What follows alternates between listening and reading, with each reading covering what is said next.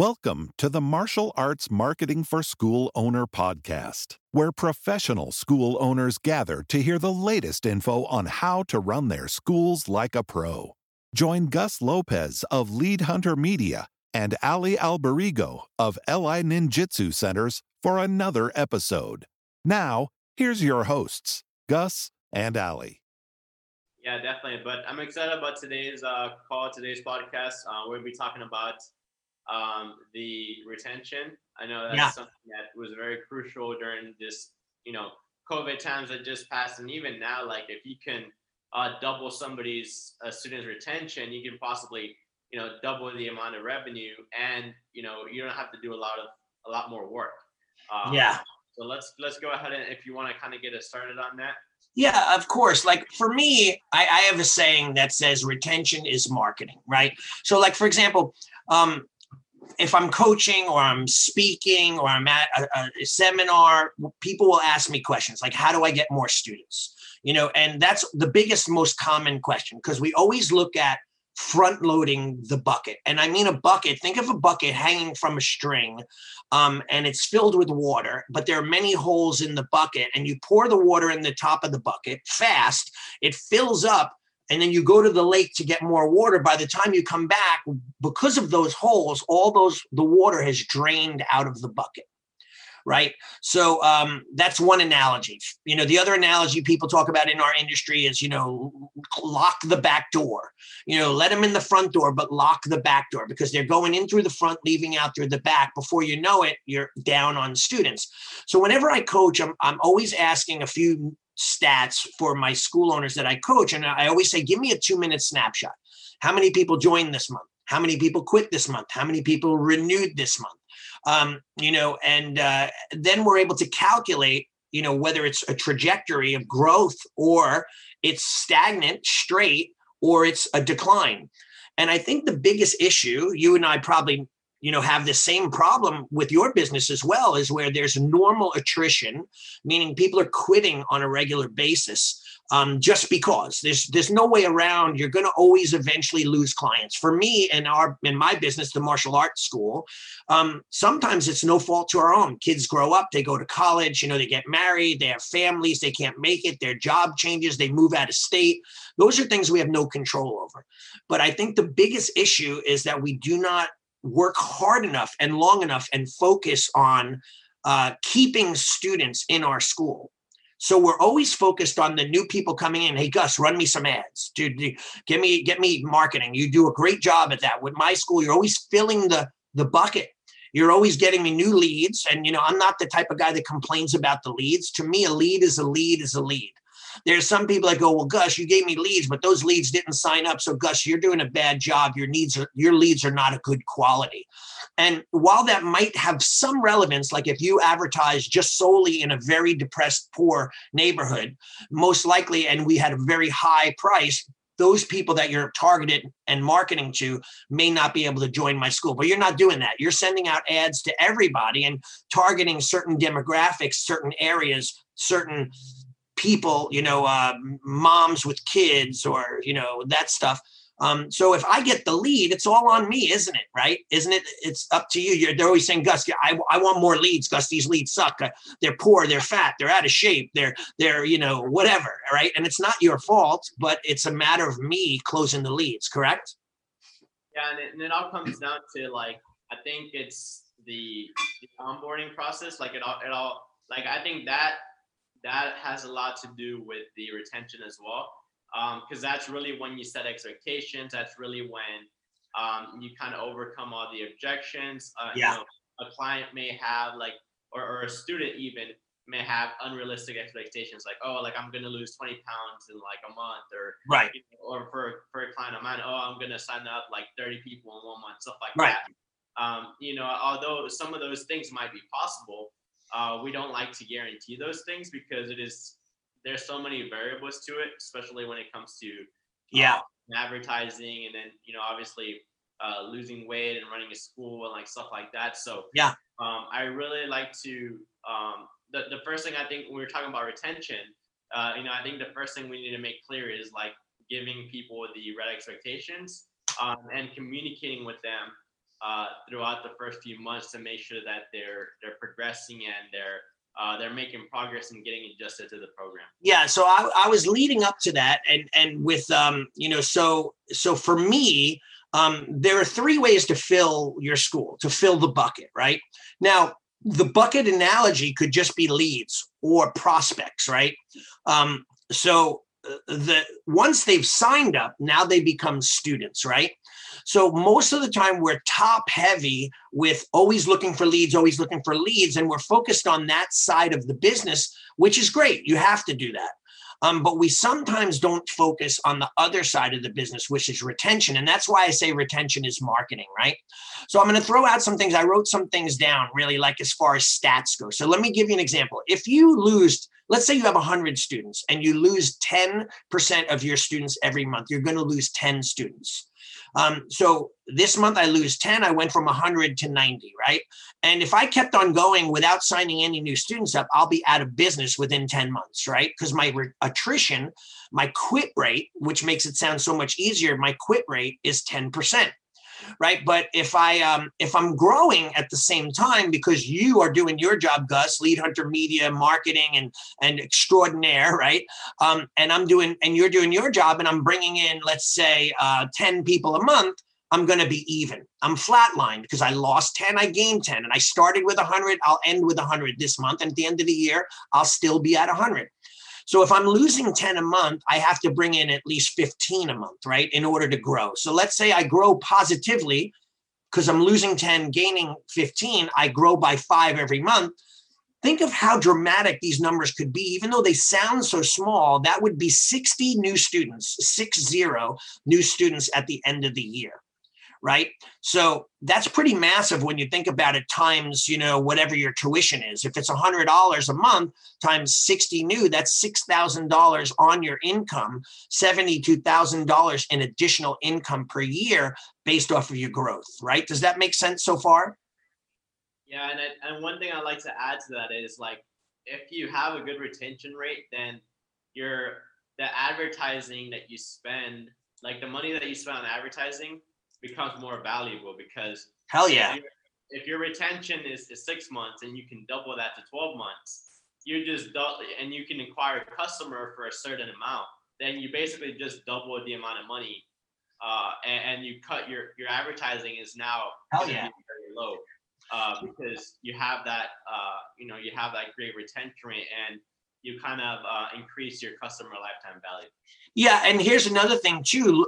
If we go back into those statistics, right? Let's just say we lowered our uh, quit rate. We we had lowered our attrition, and we dropped our quit rate by only three percent. So that would be ten students that normally quit. Now we're only losing seven, so we're maintaining three. So at the end of the year, three times twelve, that's thirty-six students that are staying in our school, um, that we would have lost because we were so only focused on the top, the second portion, which is new student generation. Um, and we weren't focused on the student retention portion. Um, and uh, we would gain thirty-six students. So just imagine, we're signing up a bunch, we're losing less. We're going to be at the end of the year at maybe sixty new students that we brought in, just because we lowered our retention. Uh, we raised our retention by you know, three percent, or lowered our quit rate by three percent. So it went from ten quits down to seven. So that's a major and a dramatic difference when you total the numbers at the end of the year, right? And you think about that, you, you kind of ask yourself, and I bet you many school owners are saying, yeah, that makes a lot of sense. But my question to those school owners, here's the golden nugget that we're sharing, is what are you doing to raise your retention? Like, what are you focused on today that makes your students stay longer? And you mentioned a few little things before when you started talking about this. You said, you know, communication, et cetera, et cetera. And I have a whole list that I'll rattle off of things we could be doing. Um, but w- what are your thoughts on that as well? You know, how, and by the way, you're, you're actually doing this in your own business, where you do um, martial art marketing and you help people. Um, and a lot of times people will come to you, and we talked about it, and say, hey, the leads are not a good quality. So you and I have spoken in the past. So how do we understand why people are not focused on, like a, a business owner that hired you, why are they not focusing on how to sign leads up, how to have better um, better percentages of people coming in the door, how to take them on a tour of the facility and sell them and pre-sell them, and how to get them to commit to programs? That's where school owners need to get better, right? That's important. You know, if, if you're good at those things, then any lead that comes through the door will sign up. Even if they can't afford it, they'll find a way to do it. Yeah, I think the biggest issue is like uh, people are just thinking of Facebook ads as like a website lead or a lead that comes from Google ads that is like searching for martial arts already, you know? So they, they think it's like, um, they think, oh, this person is just going to come in. I'm going to hard pitch them on the first class and they're going to close. And if they don't close on the first class, then they're not interested, right? Right. Really, uh, Facebook ads is different. Like Facebook ads is interruption marketing. Google and website, you know, S E O, that's all search marketing. So people that we get on Facebook, they might not even know that they they want martial arts, right? They might not right. even know they want to lose weight. Uh, yeah. They, they know it, but they're not actively taking actions to get there, right? And what we want to do is we want to get those leads. We want to nurture them. Uh, and take them through our, our specific process and then convert them into new clients. And the good thing about Facebook is like, we can buy as many leads as we want. You know, you can spend a million dollars on Facebook in one month and, you know, you can get as many leads as you want. Obviously there are certain limits, you know, if you're a local business within the city, stuff like that, but right, right. You know, you, you kind of get my point there. But um, one thing that, you know, we're doing as a company, let's like we're, we're actually, um, going to come up with this uh, training platform that we're going to be launching. And then we're also launching our own software, which is basically going to do the nurturing uh, and all that, that whole other process that, um, that school owners, uh, you know, it's, it's kind of time consuming uh, and they need to do it a specific way in order for them to actually get results. Um, Cause a lot of people really get frustrated with the follow-up process. So, um, you know, we want to make that as easy for people as possible. Yeah. As we can. Absolutely, dude. And I think this is so essential. Like I've actually done some recent coaching calls where I have my clients and their program manager on the call together.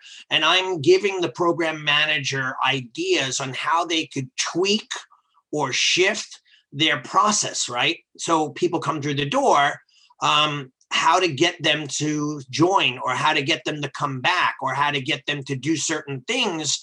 Um, and rather than just having one technique, I'm giving them a bunch of different techniques so that they could have a better outcome. So back to retention, um, you know, I think that we could focus on that because this is a golden nugget in itself. Like imagine you're able to shift your quit rate from ten to, to seven or to six. Um, you've gained four students every month for twelve months. That's, that's, you know, forty-eight students a year. And, you know, just to give you numbers, staggering, even at low income tuition, let's say you're charging one hundred a month times forty-eight, forty-eight hundred a, a, a month at the end of the year times twelve, you're looking at a total of like sixty, fifty-seven thousand six hundred dollars because you focused on the students that you have and worked with them. So let me throw out some really important things. So that this is important, like the number one thing I believe, and this is a three-step process, is communication, right? We communicate, but we communicate on the surface. Hey, Missus Smith, how you doing? Great. How are you doing, sir? Great. Good. See you soon. It ends there. Or how's Johnny doing? Oh, Johnny loves it. Fantastic. We want to hear something positive, right? Okay, then we move on because if we hold on to a positive, we're able to get the hell out of there, right? We've done our job. They're doing good. But we want to, I call this opening a can of worms. I quite often will say to a parent, well, that's great. I'm glad Johnny loves it. He's dressed and ready to go every day. You never have to fight with him. However, I know from experience of doing this for thirty years, that's not going to be like that forever. So here's the things I want you to keep in the back of your mind. If ever Johnny says, I don't want to go today, or he says, I'm getting bored, or I want to quit. These are the things that you should be able to use as a tool to overcome those things. So preemptively, we're preparing our, our clients or the parents um, how to overcome that I want to quit, I'm bored, or I don't want to be there anymore mentality. And we also have to educate, especially if it's a child, we have to educate the parents on why we are a school, why our school is such an important part of helping their kids become productive adults, more responsible, be able to stay out of trouble, do better in school, be better at sports. By the way, most of my kids, I have a lot of kids that have turned into star athletes, professional lacrosse players, professional soccer players, professional baseball players. Um, and uh, they equate a lot of what they've done through the martial art training. You know, like a, a lot of parents will say to me, my, my son was running and he tripped on the field and he was able to roll and just keep on going. You know, he made that, you know, he made that play, or he was able to get away from X, Y, and Z. Um, so the martial arts is a big deal. So our communication network has to be top, top of our charts. Like, are we communicating if we have one hundred students with every one of those students every single month? Are we talking to them about their goals, their struggles, their, their wishes, their desires? You know, we have to tap into that to make it, make it so that they understand that we're a tool that's going to benefit them. Does that make sense? Yeah, yeah, definitely. And like, um, another thing that I like to add is like, um, I was actually reading that, that book that you're reading now in your other podcast, Upstream. Um, and I think they had an example where, um, you know, this, I think it was a software company, correct me if I'm wrong, maybe if you remember the story from the book, uh, but basically this company knew uh, when, like when people were going to quit, when people yeah. had made up right. their mind, um, if they were going to quit. Because there's there's a time where people make up their mind that they're going to quit, yep. and then when they actually quit. Right. So uh, this company was able to identify uh, when people were were just pretty much done, right? And what yeah. caused that? And then they were able to go back and build systems to prevent that. Um, and they completely increase their retention rate. Yeah. Uh, you know, just from that. So uh, what would, what would you say, um, you know, if a school owner wanted to do that process? I know obviously a lot of the stuff is preventing from the very beginning, but what are some other things that, uh, or maybe some, some tips that school owners can do to identify these, uh, these kind of um, Pit, pitfalls. Yeah. yeah. So here I have three, three stories I'll tell you quickly. One of them is from the book Upstream. Um, and it's about two brothers that I, I'm paraphrasing. They're standing on the shore of the, of a lake, and they see a kid drowning, and the one brother jumps in, swims out, saves the kid and brings him to the beach or the, or the, the, you know, the grounds. And then all of a sudden the other brother looks out and there's another kid drowning. So he swims out, and by the time he gets him in, there's another kid drowning. So he jumps back in and he gets the kid, and he sees his brother like running up the, the beach up to the start. And, and he says, what are you doing? I might need more help. I can't do this all myself. He says, I'm helping you. I'm going to go find out who's throwing these kids in the water or how they're falling in the water.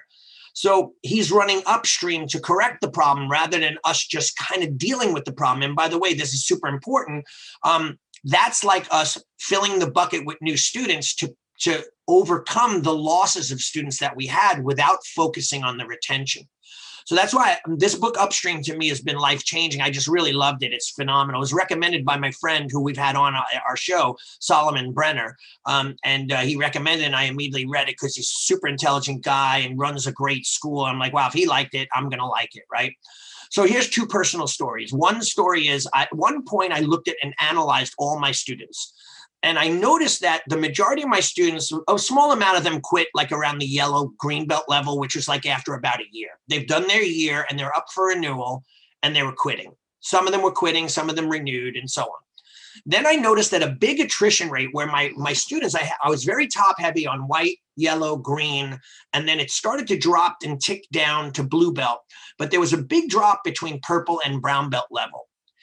So I said to myself, like, man, what the heck's happening? You know, in my mind, I wanted to justify going, well, people are just not going to, not everyone's meant to be a black belt. You know, they're, they're all losers if they can't make it past that level. But then I realized that I'm being stupid. And I realized that that's the dumbest way to think. I needed to think strategically to find out what was stopping them. I wanted to go upstream and find out why they weren't staying. So I, I interviewed people, I sent out a questionnaire, and I found out that around the purple belt level where people would drop off, there was two things happening. One, it's become regular for them. They're getting bored. It's the routine. So that's one portion. And the second thing was that they lost a little bit of their motivation because they've been coming for so long, right? So it's not as fresh and new. It's like a relationship. We meet our girlfriend in a nightclub and they're the hottest thing ever. And we, we date for a while and we just love them to death. Everything they do is the best. They snort, they, they laugh, they tell stupid jokes. You're like, oh, so cute. And then after two years, we're like, oh my God, not the same snort, not the same stupid joke. You know, my fiance, Nicole, I joke, she goes, you, you use that joke like thirty times. I go, I'm not going to stop using it. You better just start appreciating it again. Right. You know, like that's just me. Right. But um, now we get, which is called complacency. So now they're at the level of complacency. And then this is the kicker. We would throw this massive bocata on top of it. That was very, it appeared to be very frustrating for school owners, right? I mean, for students, um, because it was longer and had all these new routines that they've never learned. And then I'd say, and they're like, yeah, and I can't get the bocata, you know, and I, and they would just, that would be the tipping point where they would quit. So we went in back and we said, how can we fix this? And we broke the bocata up into four different individual small sections. And then we started teaching two of those sections at the green, one section at green, one section at blue. So by the time they got to purple belt, all they had to do was learn two of the sections. And then we implemented a lot of really cool, exciting things and a mindset of what a purple belt should be thinking about, about the pride in the belt and the achievements that you've made and how great you're doing. And we started to see this tick upward.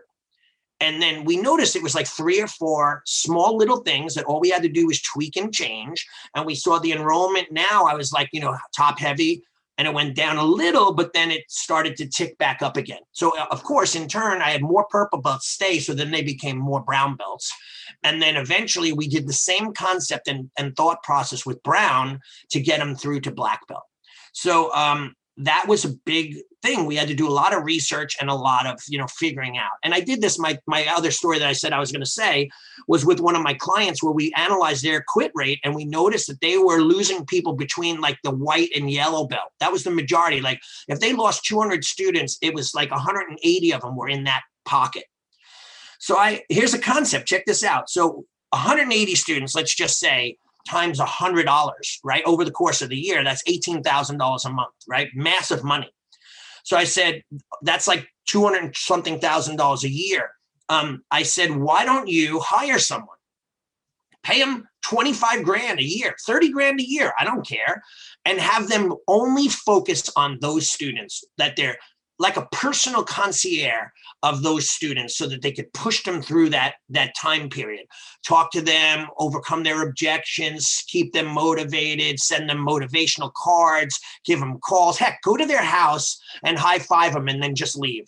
Just saying, you know, like little silly little things, because the loss was one hundred eighty thousand. You pay a thirty, forty thousand dollars salary, you're still going to make one hundred forty grand that you would have never made because you didn't pay attention to the hole in the bucket um, and you didn't go upstream. Does that make sense? Yeah. And I feel like a lot of people would say, oh, thirty, they'll be focusing on the thirty grand. Right. But we're going to be focusing on the two hundred, you know, fifty grand that they lost that year. So it, um, exactly. Crazy, right? So, so that's where we have to be, you know, that I remember when I grew up, my mom had a saying that said, you know, you're uh, penny wise and dollar foolish. It was something like that was one of the sayings, you know, um, you know, I always worried about the pennies, but I didn't understand that at the end, or I always worried about the initial dollar. I forget how it goes. And then at the end of the year, those pennies added added up to dollars, right? So it's the same thing where, where we have a bucket. If we're able to lower our attrition, the quit rate, um, just from ten to seven, it's going to be massive. So if we take more time and we work on the systems that are helping your school grow and continually marketing at the same time, just imagine the massive influx. And by the way, I always say to my clients, you know, a school grows one student at a time. We'd all like to have thirty new members this month, thirty new members that month. But to be honest, if we grew at that speed and we didn't have the infrastructure, we wouldn't be able to handle it at the end of the year. And our attrition would bounce way higher and we'd lose so many people. Um, so we have to grow at a smaller rate or, or, or grow at the rate that we have systems set up to handle that amount of growth. Right? Does that make sense? Yeah. So how, um, so now let me ask you this for, for the listeners, um, how do you build, how do you get started? Because there's so many components to these systems, you know, and I, I know some schools might not even have any, any type of system. So like, you know, how, how do we get started without, you know, getting overwhelmed with these systems? Okay, that's a, a great question. And, um, and I'm going to give you the three top things that I think you need. Number one is communication, right? The second one is going to be um, amazing service. And, but when I say service, um, you can have customer service, you can have systems, you can have all this stuff, but if your classes suck, then you're going to lose students too. So I think that many, and, and I and I know this is going to kind of tick some people off, but at the same time, I think many school owners are not good teachers. Now, they might not agree, but like, it's like literally watching, I've been to schools and watched schools teach, and it was like literally watching paint dry. It was the most torturous thing. Uh, I have friends that are unbelievably talented, deadly fighters and martial artists and champions and U F C fighters. And sometimes they teach seminars even. I couldn't imagine them teaching on a regular basis because their seminars were boring. They couldn't even get their point across. They didn't know how to teach. Then I've had people that I've watched that were not the most talented, but taught them unbelievable. So of course, the second most important thing is amazing service. And when I say service, that encompasses teaching on the floor, being charismatic. Now, what do you do with someone who has no charisma? Um, you either take them out of the position. They could be the owner, but they have no charisma with kids. They just can't teach kids. Well, hire a kids instructor that has charisma and is dynamic, or learn how to be a better instructor. Take your time. It's like a craft. Like, for example, I pl- I'm playing guitar again. I've been playing guitar my whole life, but I literally forgot how to play guitar. And now I'm taking weekly lessons with the lead guitarist of Whitesnake. The, his name is Joel Hoekstra. He plays with Trans-Siberian Orchestra. And the dude is the most amazing guitarist I've ever seen. So I'm like, who could I learn for? And it was my bucket list to learn from, from an amazing person. But, um, he's kind of takes me through the process. And, and it's the funniest thing is like, it's almost like everything is still in my head and it's slightly unlocking every week. Like I'm going like, oh, I remember that. I, re- I and oh yeah, that that's what that, you know, and, it, and it's kind of opening up. So you have to go in and get mentorship. If you're, if you have no charisma, take an acting class and learn how to have charisma. If you have no, um, no uh, speaking skills, take a public speaking class, or you don't even have to leave your house. You could do this all. By the way, ninety percent of it, you could find great tips from a million people selling courses, and you could just steal tips from everybody and get better just by doing that. Spend some time every day becoming better at your craft. Now, that's the quick and easy way, you know, to say it. But um, so the number, the number two thing is be amazing at what you do and have amazing customer service. The third thing is learn how to develop personal relationships to hit your goal. You know, Missus Jones doesn't care that her kid with A D D is uh, has A D D and that's why he's not learning. She wants you to teach her kid. She doesn't care that you're doing well with twenty other kids. She wants her kid to be able to benefit. And do you blame her? She signed up at your school for her child. She didn't sign up so that the mass of the kids could get good um, and her kid could sit back and watch it. Like, if that's why a kid, they put him on a baseball team and the kid sits on the bench, like they, they want their kid to play. They don't care if he sucks. And, and I get, and I get that mentality. I really do, because why else should I put him in the sport if the team is going to be so selective? They should have a team for kids that are probably a league that are kids are not that talented, or they somehow the coach incorporates that kid into the game, even if it's for a little bit of time, and works with them and coaches them, and so they get better. So it's about building relationships and knowing what the person wants. That woman Um, that came for self-defense. Why? Like, what's the reason? What could I do? There's a T V show, and I was just telling my friend before we got on the call, there's a T V show called New Amsterdam. It's a medical show that's on television. The doctor is the head of the hospital. He has a saying, which I've adopted in my school, and he says, what can I do to help? It's like a parent says, um, my kid has A D D, and I'm like, well, what could I do to help you? Like, what would be something that you would want to achieve? What, what could I do to help? And they're like, oh, my kid's not doing that well. Well, what can I do to help? Well, maybe if you put a little bit more time, or you did a little bit of this, or you gave him a little of encouragement.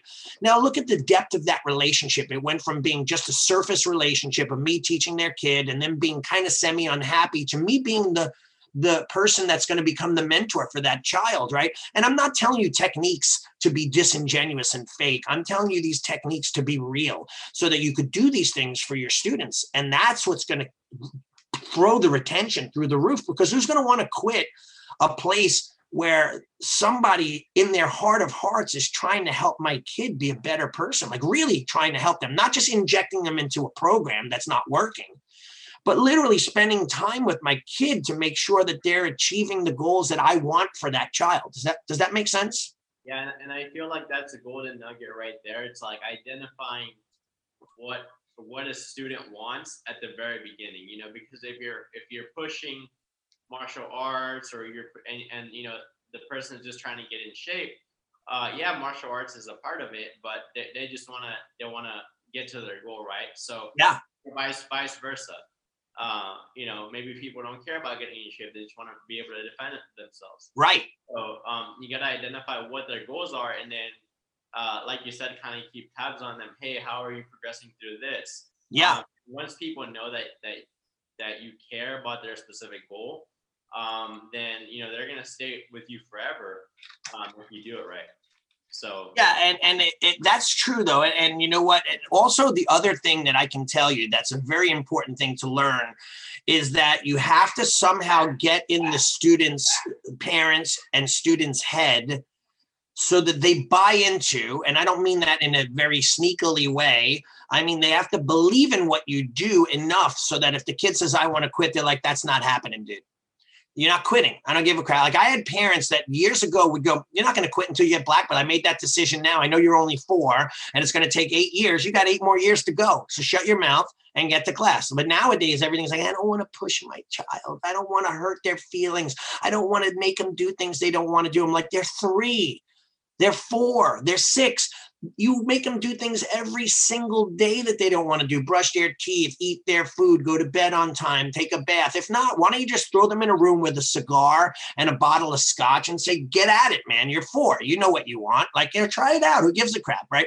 But parents don't, parents don't realize that just by pushing their kids to do things that they should do, it's not going to make their kids hate them. In fact, every single kid that's been pushed to black belt in my school wrote this heartwarming speech at the end, thanking their parents and me for being so hard on them and getting them to this point where they would have quit a long time ago. They never say, I became an axe murderer because you were on top of me, or I became a stripper, or, you know, a drug addict because you cared about me and you watched over me and you helped motivate me and you kept me going, right? So these are the things that people forget. So again, it goes back to that third component, which is that relationship. And by the way, I communicate with all my students through my software that I use, which is Spark, um, Spark membership. I communicate with them on a daily basis. I communicate with all my new students. I, I and I might not communicate with everyone on a day-to-day basis, but throughout the week, I've reached out to, talk to, um, and during class, if I've spoken to them or if I said hi to the mom in the parking lot, I made a notation that I talked to that person so I don't text them. But sometimes I'll text them and say, oh, that was funny how your kid did blah, blah, blah. Like, and just that enough. Like one of the dads, I said, I'm sorry I communicate too much. He says, that's the reason why we're at your school, because you care enough to communicate. And, and it's not just a school where I just drop my kid off. Right. Does that make sense? Yeah. Yeah. That makes perfect sense. It's like that, that relationship and loyalty that you build, because like, I'm sure there's like plenty of other schools that they can go to. Maybe they can even get a cheaper rate, but right, you can build that loyalty and that, that personal uh, relationship. It's like, it's worth it to pay more to get more from you and actually have somebody that cares um, yeah, your success, you know, and, that, and that's something that we've been trying to, to do. Like we've been trying to increase that, doing, doing that with our company. And I'm sure, uh, you know, that that's going to uh, really increase the retention as well. Yeah. And, and by the way, there's this, I'll, I'll talk about customer service and things you could do to have a better customer service, but I'll also talk about, you know, I had an article, if you guys want, just text me, I'll get, I'll, I'll post it, or I'll send you a link to it, called Opening Up. A... We'll post it. What's that? For the listeners, comment below, um, you know, if you want it. Yeah. Uh, you know. Yeah. And uh, one of the articles was called Opening a Can of Worms, not being afraid to talk about things before they happen, et cetera, et cetera. The other thing that I wanted to talk about too was that when, um, you know, when we're in a customer service funnel, we have to learn like when it's time to do damage control or repair the situation or to see warning signs, like going upstream to figure out when people are happy. Like you said, that one software company, they knew they quit after eight months and then they they they didn't cancel their membership until twelve months. Um, it's like you, Gus, too, with your people that you do marketing with. Sometimes they'll wait and wait and wait and then they're done.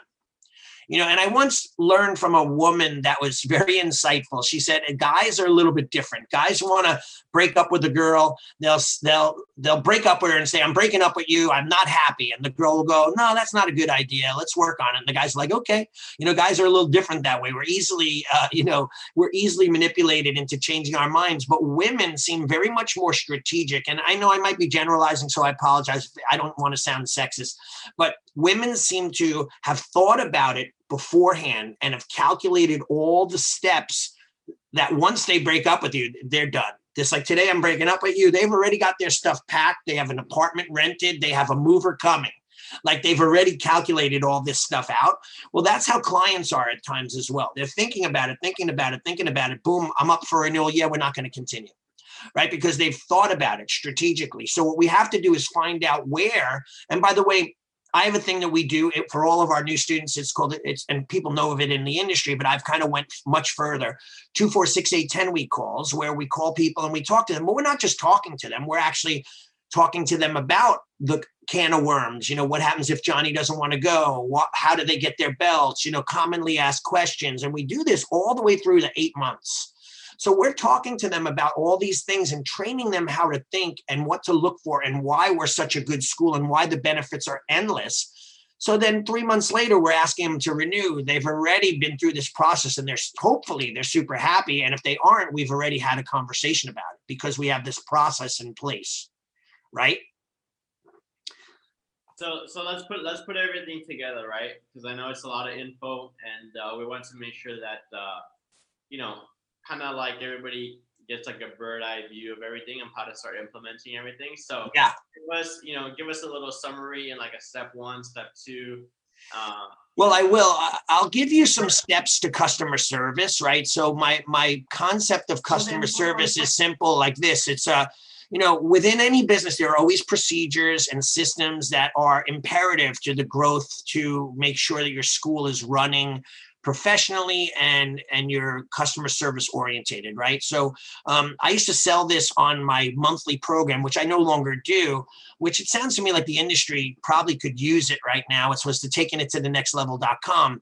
Um, and we proud, prided ourselves in, um, you know, developing systems that school owners could easily adapt and use in their school.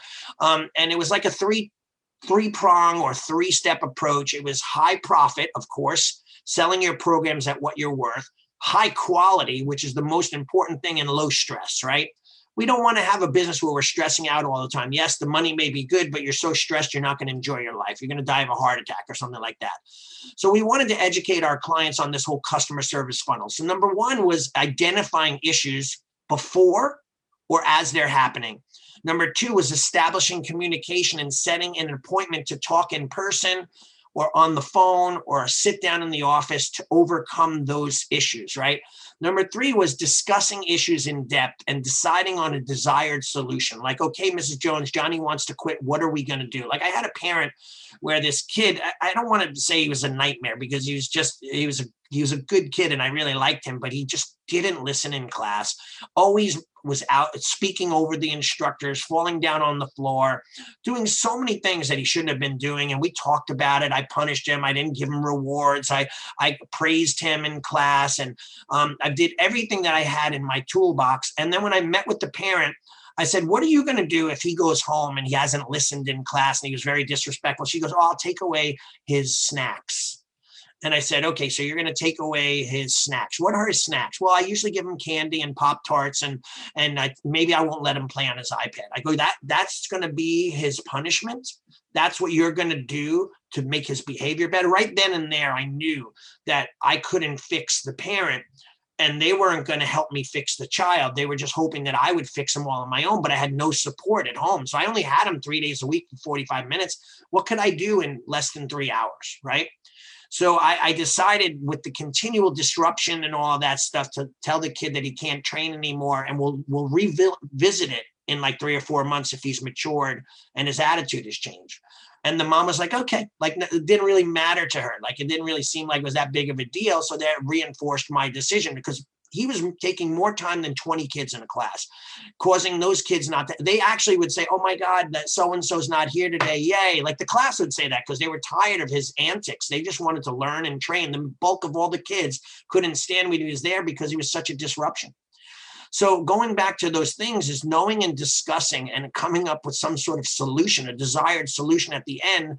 And here's the thing that most people don't do is they don't set a follow-up date. They don't set a time to follow up to make sure. Like I said, in four months, we're going to go back over and see if this kid could come back and then maybe do an interview. And I will follow up with them in four months and see how he's acting. And if he's the same and the mom says, nah, he hasn't improved, I'll be like, okay, get back to me when, when you're ready. Right. But I want to always have a date, a time of, of, you know, review to see how things are progressing.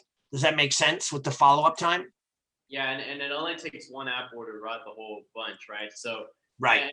I, I, I was, um, I read the book, you know, so many times, The Four-Hour Work Week, and uh, he, you know, he talks a lot about figuring out where the most of your stress comes from, right? Like, right. most of your stress might come from like twenty percent uh, of the students that you currently have. So, right. Once you get to a certain position, um, you also want to kind of have to let some people go, yeah, um, or and also kind of monitor uh, the people that you're bringing in and making sure that they're they're not going to be, you know, a pain, because um, one one student can kind of cause all this stress for you, um, and it's very unnecessary when you can be using that focus to grow your business.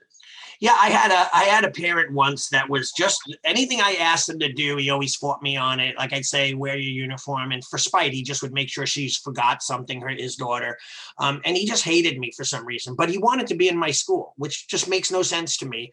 You know, I I, I like your school, but I don't like you. I mean, he said that to me once, and I'm like, you know, I don't. So finally, when I kicked him out of the school, I mean, this is many, many, many years ago. I've had.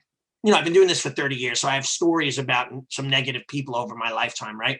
But anyway, when I finally kicked them out of the school and the people heard about that, they, um, the lobby of parents started like a clap, like literally, I heard Missus So-and-so and then Mister So-and-so, and and then everyone was like, it was like the whole, it was the funniest thing that everyone was clapping. Thank God. They were like high-fiving me almost, like because I made that. They were tortured by this person sitting in the lobby, being negative, saying and spewing toxin every day. Oh yeah, look at what they're doing. Look at that. Oh, there's dust in the corner. Like the guy was just a toxic ball of, of energy. So, so sometimes that destroys The, the culture within the school. So we have to cut that. It's like if you had cancer, you don't keep a piece of it and cut it out and keep a piece of it in. You get rid of everything with large margins around it, so there's no chance of any of it being left in the body. Um, we have to get rid of those cancers sometimes in our school. But back to back to the positive stuff, Gus, I think that it's a matter of setting up Um, you know, a follow-up time. And then the last and final thing is making sure that the resolution is complete and the client is happy. And then and only then can we move on to having a normal relationship. That's when it comes to customer service, where issues have come up. Those are the five steps to customer service. So if you want, I'll just quickly read it again so people could jot it down. So number one, of course, the, the three top things to customer service and building your brand and having a great, you know, company is a communication. The second is amazing service and amazing classes in a martial arts school. Three is personal relationships and hitting goals, right? That's something that I didn't mention before. We have to set goals and then hit those goals and monitor the student until they hit those goals. We did talk about that in my other stories about the rates of attrition where people are quitting at the purple belt level. So we're, we have to really be on it so that those people see progress. Like when I take, I have to be, I have to be honest, I'm like a, a little kid when I take my guitar lessons. Um, I'm like working hard all week long so that I can impress my guitar instructor who is teaching me how to play, because I feel like if I don't, he's going to be disappointed in me. And That's not everyone's mentality, because they some people's mentality is like, I'm paying you, man. You know, I don't care what you think. But I care so much that I want to impress him. I'm like, oh, I got five thumbs up today, Nicole. I, I he said I did really good. You know, like, that's awesome. Like, and I was practicing. And, you know, even she'll say to me, you haven't practiced as much this week. You better get on it because Joel's going to be mad at you. Like, I'm like, yeah, I, better, I'm, I fell asleep with my guitar the other day in my hand. And I woke up and I had my pick and my guitar. Like, that's kind of the mindset. And I want my students in the martial arts to care that much too. Right. And, um, that's so important. So th- those are those three steps to that. And then the other ones on customer service, quickly, five of them real fast: identifying the issue, establishing, establishing communication, setting an appointment to talk in person or on the phone. Three, discuss issue in depth and decide on a desired solution. Four, setting a follow-up time. And five, making that solution a resolution so that you know that the, it's been resolved and it's completed and the client is happy. Those are some main things that you really need to work on within your customer service funnel. Does that make sense?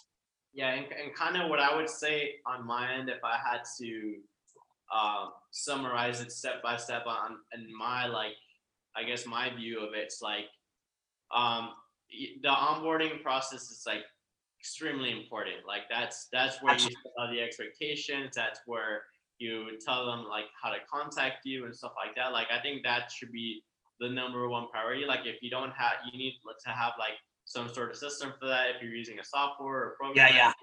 you need to have a, a system for that. Um, and then, you know, like we talked about, identifying like when, what's making people quit, uh, you know, maybe a few months in, identifying a time frame, and then kind of going upstream on some of the solutions. Right. Uh, to prevent these problems from coming up. Like if you have a problem that keeps coming up, like you want to find out why it's happening and you want to fix it so that new students that come in, um, you know, don't experience the same, the same problem. Uh, and that takes a lot of uh, less stress from you because we're not having those issues anymore. And that makes the client happier, and which causes them to stay longer. Yeah. And, and you know what, too, Gus, too, I think a lot of times business owners focus on things that they think make a difference, but in reality, they don't. Like, for example, um, when I had my school ten years ago, I was very system based. We had a system for everything. If a person walked through the door and they had yellow shoelaces, we had a system to make them change it to white. Like there is the seven step process. And, you know, I trained my staff. And then later on in life, I realized like some of these systems that I had in place for the sake of having them in place were useless. They really didn't give me much benefit at the end of the day. So I needed to start looking at what was important, right? And it all boiled down to students being happy, learning, progressing, and moving forward and staying with us.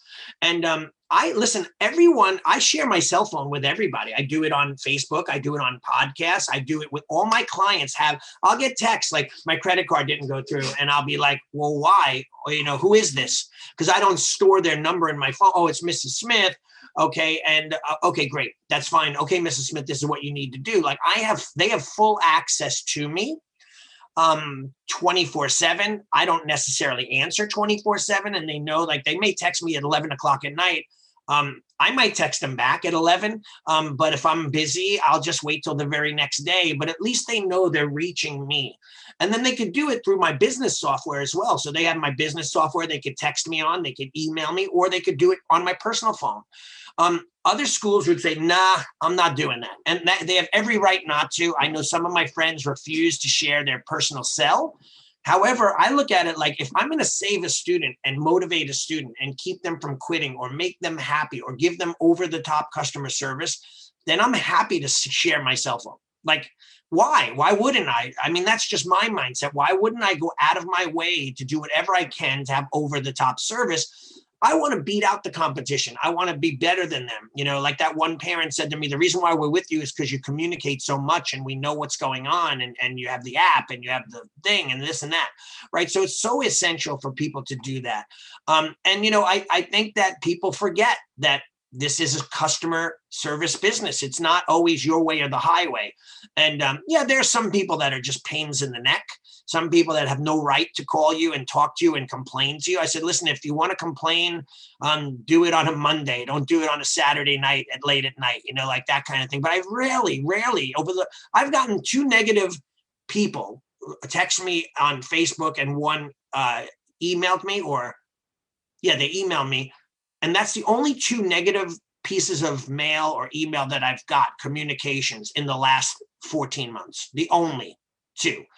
So that's pretty damn good. Everyone else is always sending me messages of praise, how happy they are, referring their friends, et cetera, et cetera. So that means that I'm doing good and that people are happy. And that's my goal, because I'm noticing the last three months, I have um, renewed like ninety-seven percent of my people that were up for renewal over the last three months.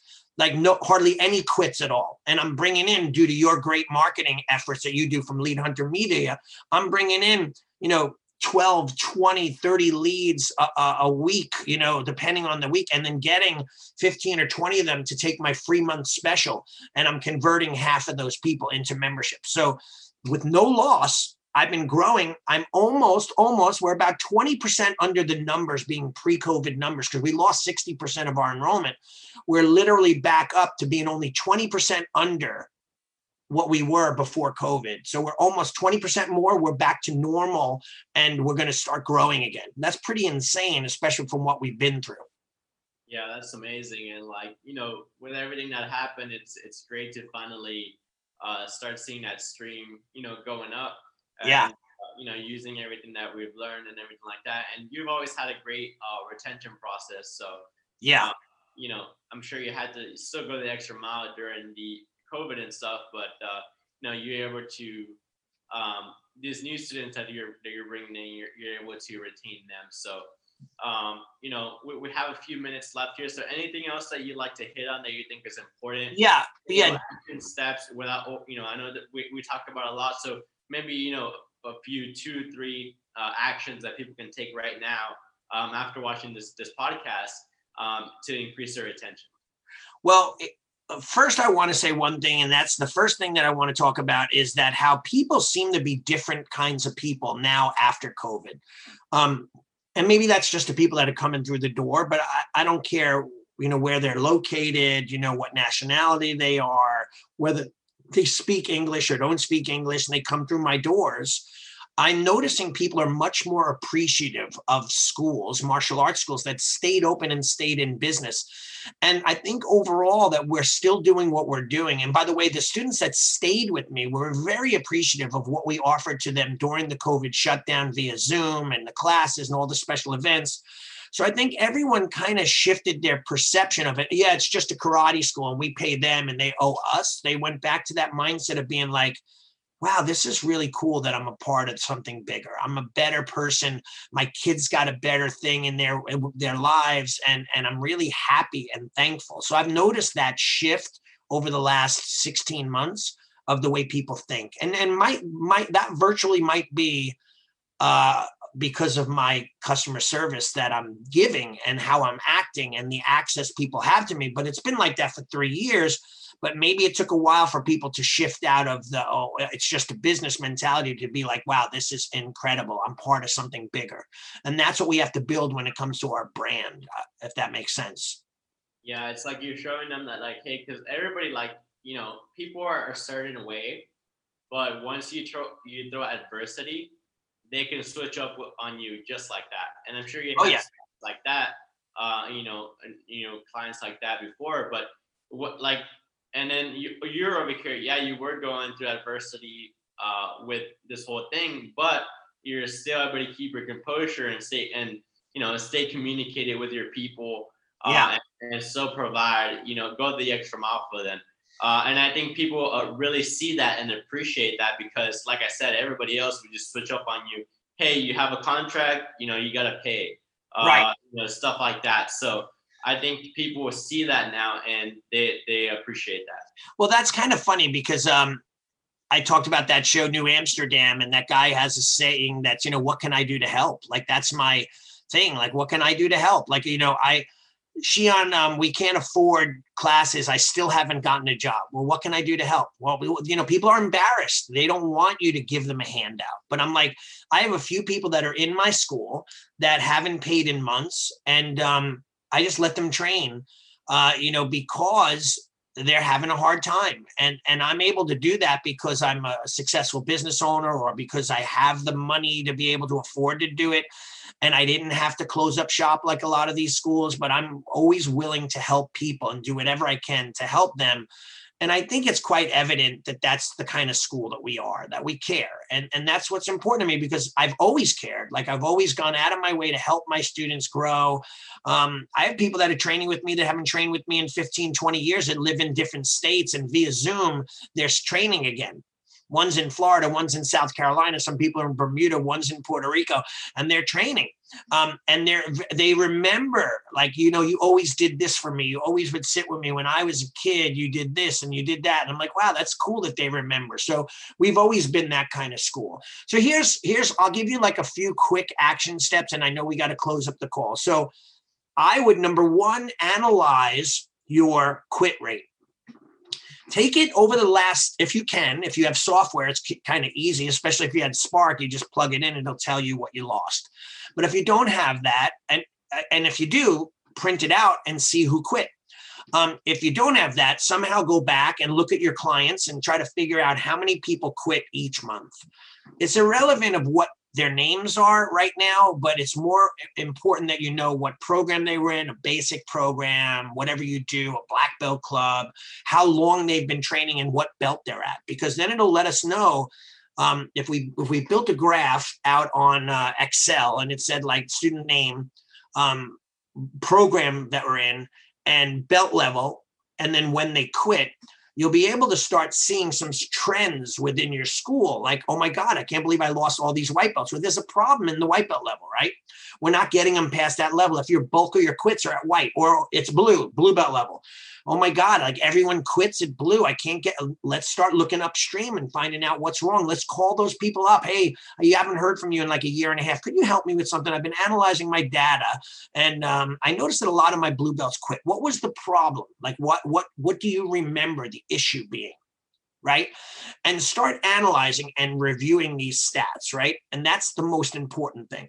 Um, and then start putting in systems or things uh, so that you could then, this is the second thing that you should do, start putting things in place to overcome those objections or the reasons why these people quit before they happen.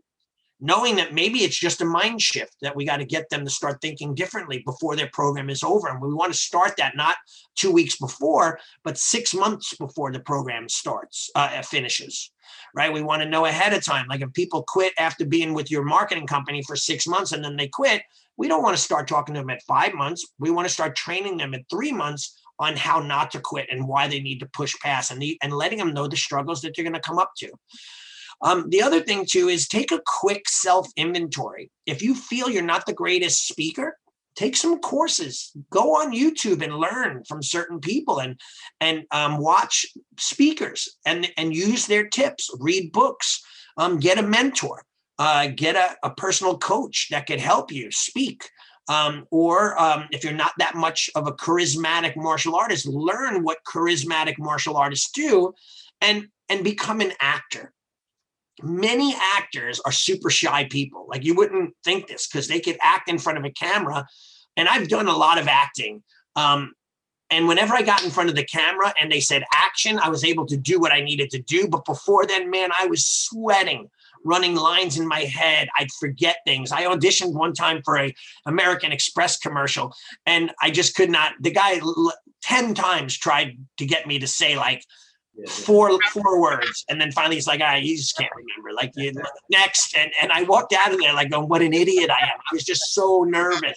It's like when I take guitar lessons. When I took my first two or three lessons with this guy Joel, um, he's such a great guitarist. I was so scared to play in front of him that I would make mistakes continuously. Like I looked like an idiot. Um, now I'm a little bit more relaxed and I'm able to talk to him and we have a conversation and I feel like I can make mistakes and not feel like an idiot. So that's really, really important. So th- these are things that you should do. You should go out and try to improve who you are and what you do and be better at it. If you can't close people on a sale, get better at selling. Learn the different techniques that masters in sales use to sell million dollar contracts or, you know, car salesman or whatever it is. Just learn about that. Work on you. If don't blame it on your marketer. Blame it on yourself so that you become better at sales. And you know what? Then you're going to, let's say your marketer does suck, but you get ten leads. Now you're going to close five more than you ever did because you're better at it, right? You learn how to shift who you are and what you do. I mean, I could go on and on and on, Gus, as you know, I could talk forever. Um, so, uh, you know, we're over time, and uh, I guess we'll close it up now. But if anybody has any questions or they want to see some of those articles that I've written, uh, just reach out to us on here, and I'll be more than happy to send you a copy of the Opening a Can of Worms and the other ones. Yeah, you can just comment below, you know, uh, you know, Opening a Can of Worms below, uh, and then we'll, we'll, we'll send you the, the article. Um, and we will also be putting our podcast version. I'll probably put it down below in the comments. So if y'all want to go to that uh, and, uh, you know, download it on iTunes or Spotify, any of the other platforms you want, you want to listen to that, um, you can do that as well. But other than that, I think, you know, we give some, uh, there's some good golden nuggets there that you mentioned, Ali, and that people yeah. can uh, kind of take advantage of. Cause I know, like, you know, re- retention, like you want to be uh, retaining more people while you bring new people in. Otherwise, you're just kind of putting all this marketing effort for no reason. You know, you're like, yeah. in, you're fifty-fifty. You lose, you know, the same amount of students that you gain. You're kind of stuck in that in that mode, which is like very frustrating for a lot of people. So. Yeah. And by the way, I want to thank, uh, we, we have uh, only a few sponsors, which basically are companies that we own. So we're, one of our companies is your company, Lead Hunter Media, um, and you're a digital marketing firm, and you sponsor our podcast, and you also do content. You provide content for school owners um, that when they're at a standstill and they don't have material to post on their social media, you supply them with all that content so that they don't have to think about it. You give them the articles and the theories and all this stuff. That's so they should look into your lead hunter media dot com page. Um, and then also Elite Insights, which is my website development company that I have. But we have many other people that we're talking to that want to come on as sponsors to our podcast. Um, and if you are one of them, just reach out to us and we'll talk about it. And we'll, you know, work on getting you out there to the public and trying to influence people to use your product. So um, Gus, thank you so much, man. It's always great seeing you all the way from Texas. Right. Yeah. yeah. And, uh, and, uh, how's the weather, by the way, warm or cold? Uh, it's kind of bipolar. Well, it's like sixty degrees, which is like cold for us, but I'm sure that's nothing for y'all. Yeah. um, I think, uh, I think we're at a little bit in, in like the fifties to sixties. Weather's starting to change rapidly. I already set my appointment to open my swimming pool. So I'm in heaven, even if I'm just sitting around the pool before I can swim in it. But um, super excited for summer to come and uh, to do some amazing things. So I'm excited to be here with you. And I want to thank everyone for listening. Uh, I appreciate all of you. And arigato gozaimasu. And text me on or inbox me on uh, on Facebook if you have a question or you want to talk. Awesome. Awesome. Well, thank you all. We'll see you all next week. Uh, Take care. Thank you for watching and listening. Thanks, Gus. See you soon. Bye. Bye. Bye.